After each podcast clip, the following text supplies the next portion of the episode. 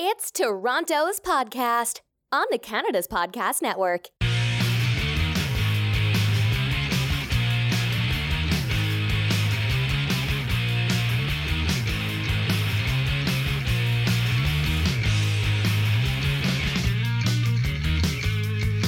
Hi everyone, I'm Phil Bliss, a business visionary, and welcome to Toronto's Podcasts, part of the Canada's Podcast Network, your source of great insights from entrepreneurs across Canada. Today I'd like to introduce you to Mark Doble. Mark is a lawyer and a software developer with a passion for leveraging software to make the law more affordable and more understandable. He received his JD from Queen's University and his new venture, Alexsei, is using artificial intelligence to transform the practice of law in a pretty dramatic fashion. In a previous life, Mark was a professional cross country skier and coach. Mark also holds a patent for snow gliding devices that allows for non-linear flex in alpine and cross country skis. So, Mark, welcome to Canada's podcast. Thanks, Phil. Tell us a bit about yourself, you know, your, your story, you know, where you are today, your company as, as it exists today. Yeah, for sure. So we are a smallish team of about 10 people, and we're a uh, legal technology company. So we're we're combining brilliant machine learning engineer, machine learning technologies, artificial intelligence with brilliant lawyers to um, provide really high quality answers to uh, our clients' legal questions. And all of our clients are lawyers and other law firms. So why why aren't you working as a lawyer? You know, you've got a JD from Queens. Da da da da da. What are you doing in technology? Yeah, yeah. Well, during law school, I, I, had quite a bit of interest in software and spent half of my time reading, which probably should have been all of my time, but the other half was spent building little things on the side and uh, really getting into the weeds in, in software and, and in particular machine learning. And I just saw that the impact that this technology was going to have on the law was profound. And uh, as somebody just starting out in the profession, it was something I really wanted to be, and it, it really excited me. I, I I love the law. I love studying the law, reading about the law, but it was something about artificial intelligence and software in particular, the ability to scale software that was really exciting for me. Are you wired differently? I mean, I think entrepreneurs are wired differently. It's probably the kind of question that ask my my wife and friends, but uh, but I think what they might say, what my wife might say, is I'm fairly ordinary, but I, I do think that I'm less uh, content with status quo than most people. I'm I'm less content with the daily grind, working for somebody else, uh, completing tasks and to do lists. I, am always interested in. Yes, you you see you saw an opportunity, but you dive into this with no sense of income. Why did you do that?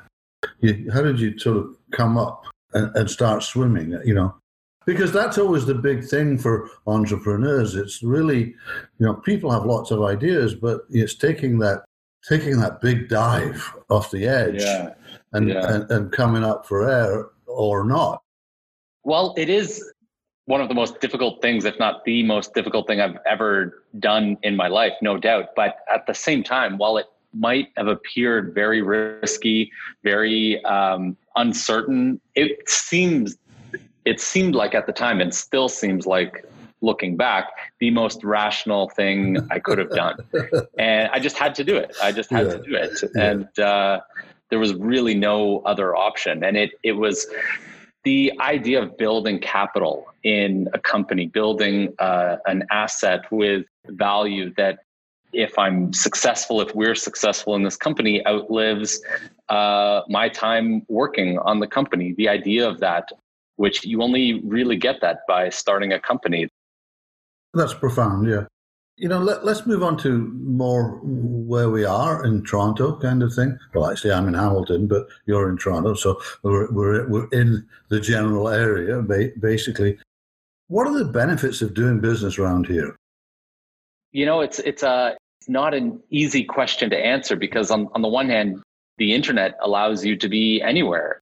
And most of my work is just accessing the internet, communicating with people across the internet. And oftentimes I'm at the office and there's very few physical interactions with other people. And so some days I'm like, yeah, why why are we here in Toronto? It's the cost mm-hmm. of living is high, but it's the it's the proximity to other people that is is really important in, mm-hmm. in in my view.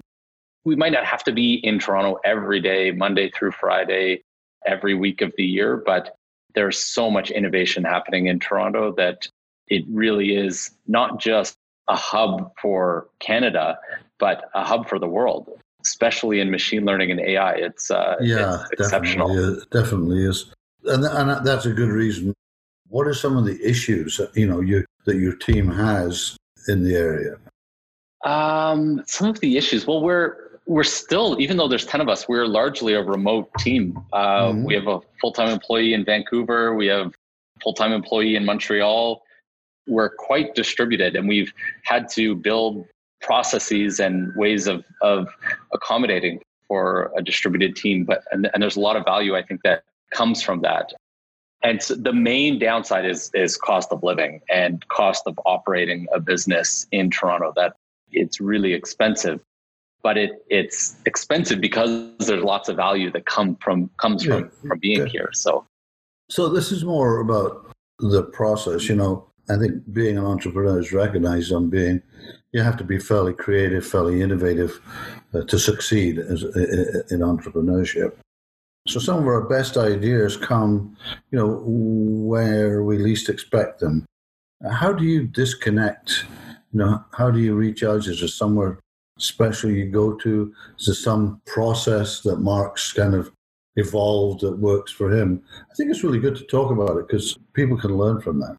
Yeah, really, for me, it's something that uh, with with my wife and and my son and my extended family, it's uh, spending time with them and and learning how to do that properly while completely disconnected.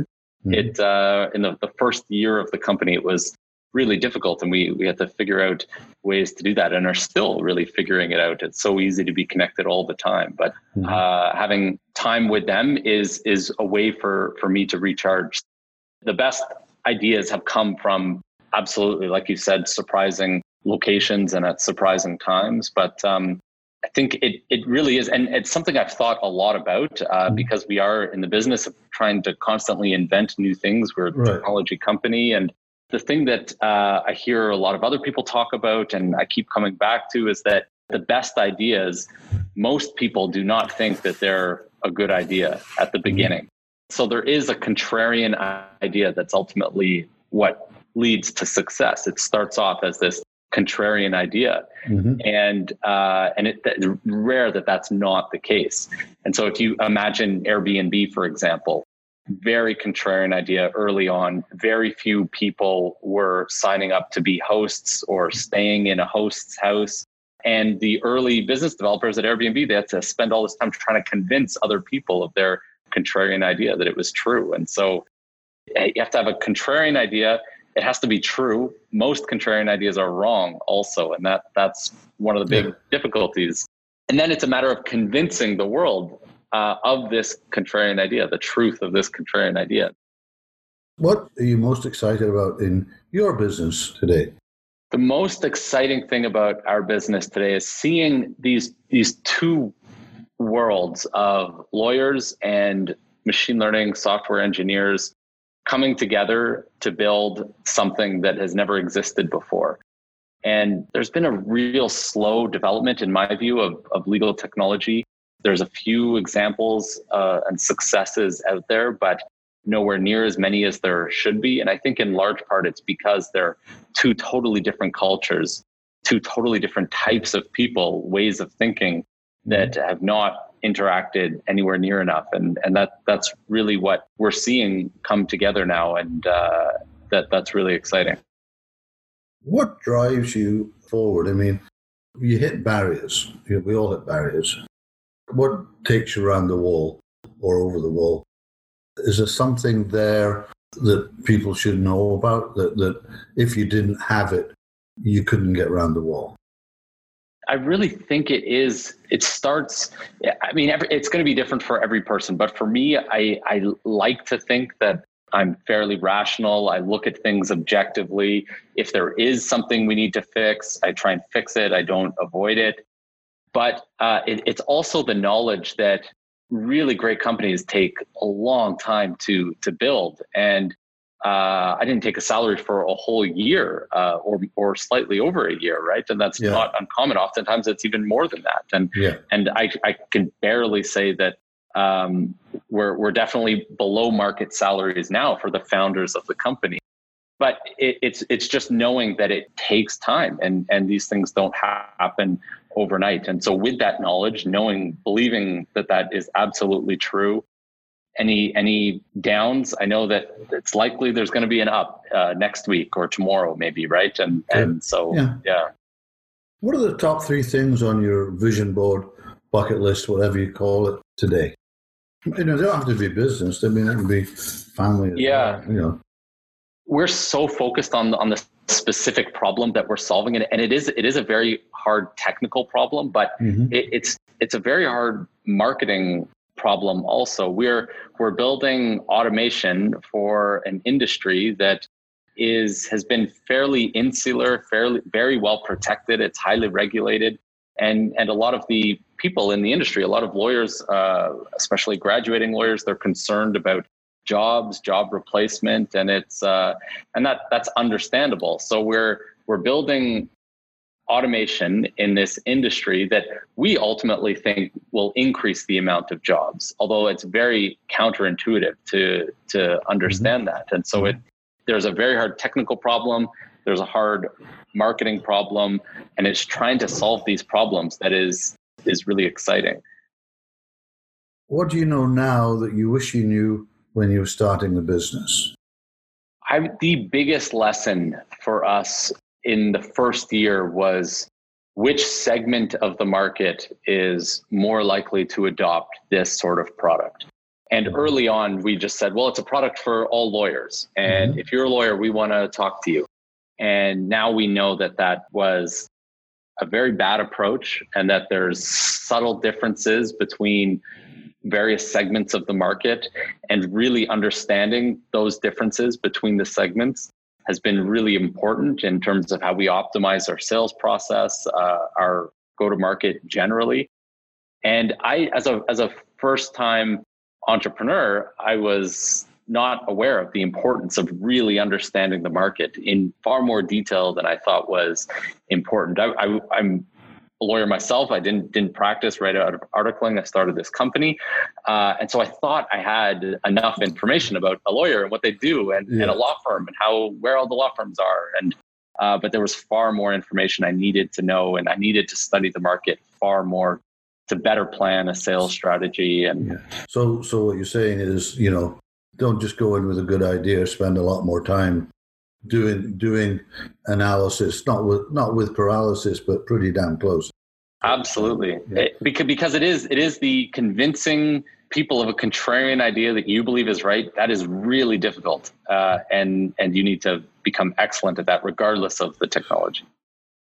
What advice would you give an entrepreneur looking to start a business in Toronto? I mean, maybe and just where to situate yourself. What I mean, it can be all kinds of things. So the the number one thing, it, it like it, it all it all depends on what you want out of the business. Are, are you looking to build a, a, lifestyle business where you perhaps have one or two employees and, and you have a steady income every year? Or are you mm-hmm. looking to build a scalable company? We're, we're in the technology business, the venture scale route. And that's, uh, so that's kind of where, where my head's at and, and where the company's at. That being said, um, there's one thing that's always true in my view. You have to provide a product or service that people absolutely love and obsess about your customer, obsess about the value you're providing them. And if that's there, you'll have that, that value returned back to you. What's the best piece of advice that you've ever received? Yeah, there are, are several mentors that uh, I've worked with formally, informally. I, I do a lot of reading. I listen to a lot of podcasts, and there's there's a lot that comes from all of that. And I'm trying to to pick out. There's there's a lot of different. We'll, we'll come back to it. So this is some what we term rapid fire things. So if you weren't doing what you do for work now, what would you be doing instead? I would have started. You can't. You can't say lawyer. No, you can't say no. Yes, you I, can. I w- yes, you can. I would. I would have started a, a, just a different company. Okay. All right. Okay. What book are you currently reading, listening to? You know, wh- whatever. Uh, and what book or books would you recommend to the audience? Obviously, with a focus on business and entrepreneurship. Well, I mean, I've, uh, Good to Great. I've read uh, a couple times, and I just started rereading it again. Andy Grove's High Output Management, an exceptional book that I would recommend to anybody, especially when j- just trying to figure out how your organization uh, becomes yeah. operationalizable. Is uh, it's an incredible book. Are you a morning or a night person? Ooh, uh, is there a neither? I think I'm neither. I, I, not, I, that's a new one. I think I've not, not had that response. I, I, normally stop working. The latest I would work is probably 1030. I'm normally up at seven. If you had to pick one word to describe yourself, what would it be and why? one, uh, persistent. That's a very common word and theme that we yeah, yeah uh, if you sure. listen to the, to some of our podcasts you'll you'll find that comes up a lot and, uh, and the, the reason the reason i picked that honestly is because I think my wife said that to me the other day, and that's why. okay, well, maybe I. Well, that's a good reason. That's a good reason. yeah. What's keeping you up at night these days, if anything? I have a two-year-old son who's started temp- temper tantrums, and oh, uh, so he's the main reason. if I'm up at night, it's him. Yeah. What's your favorite place in the world? Wherever my family is. No. It doesn't really, it, I'm more focused on the people that I'm around as opposed to a specific location. This is sort of the routine question. What are the three non negotiables that have to happen in your morning or evening routine? In the morning, coffee. Not non I, ha- I probably haven't, there hasn't been a day where I haven't had coffee in at least a decade. And um, yeah, I think that's probably the only thing. Okay, okay. So this one, this is what I ask everybody. There's a small tropical island in the middle of the ocean with only one phone booth and no internet. We drop you off there with no technology. At any time, you can use the phone booth on the island to call the boat back and we'll come and pick you up. How long would you last before making that call and what would you do until then? I don't. I'm, am I missing something? I don't see a reason why I would not make the call right away. I would be concerned for my uh, my, okay. my Some, uh, that's, uh, that's, fine. Uh, that, that, that's yeah. a good. That's a good I, one. It's a, I can see maybe some people some people want to hang out on the island for a little. It's bit, it's uh, a, your we've had yours is, is a common response. Other one is oh, we'll stay for a few days and or I'll stay. As soon as a, you said yeah, as soon know. as you said no internet, I uh, said oh I, I need out of this situation. okay, Mark. Look, we're we're coming to the end here, but you know, thank you for the interview. Where can our listeners find you online? And uh, you know, because they listen to this people sometimes want to connect? Yeah, you can just email me is probably the best bet, uh, Mark with a K at alexsei.com. And that's Alex, A L E X S E I dot com. Well, Mark, thank you so much for coming on to Canada's podcast. It's been really nice meeting you, and I'm sure uh, there's, there's some there's some gems in there that uh, that our listeners will love. Thank you. Thank you, Phil. Really appreciate it, and uh, I'll I'll be certain to subscribe, and you can count me as uh, another one of your listeners. Thanks everyone for taking the time today to listen to Toronto's podcast on the Canada's Podcast Network. I hope you enjoyed the podcast today. Make sure you sign up for our newsletters or write a review for us on iTunes. You can connect with us on Twitter, Facebook, Instagram, LinkedIn, or at canadaspodcast.com, where you can listen, discover, and engage. You can also check out what other entrepreneurs are doing across the country. I'll see you next time.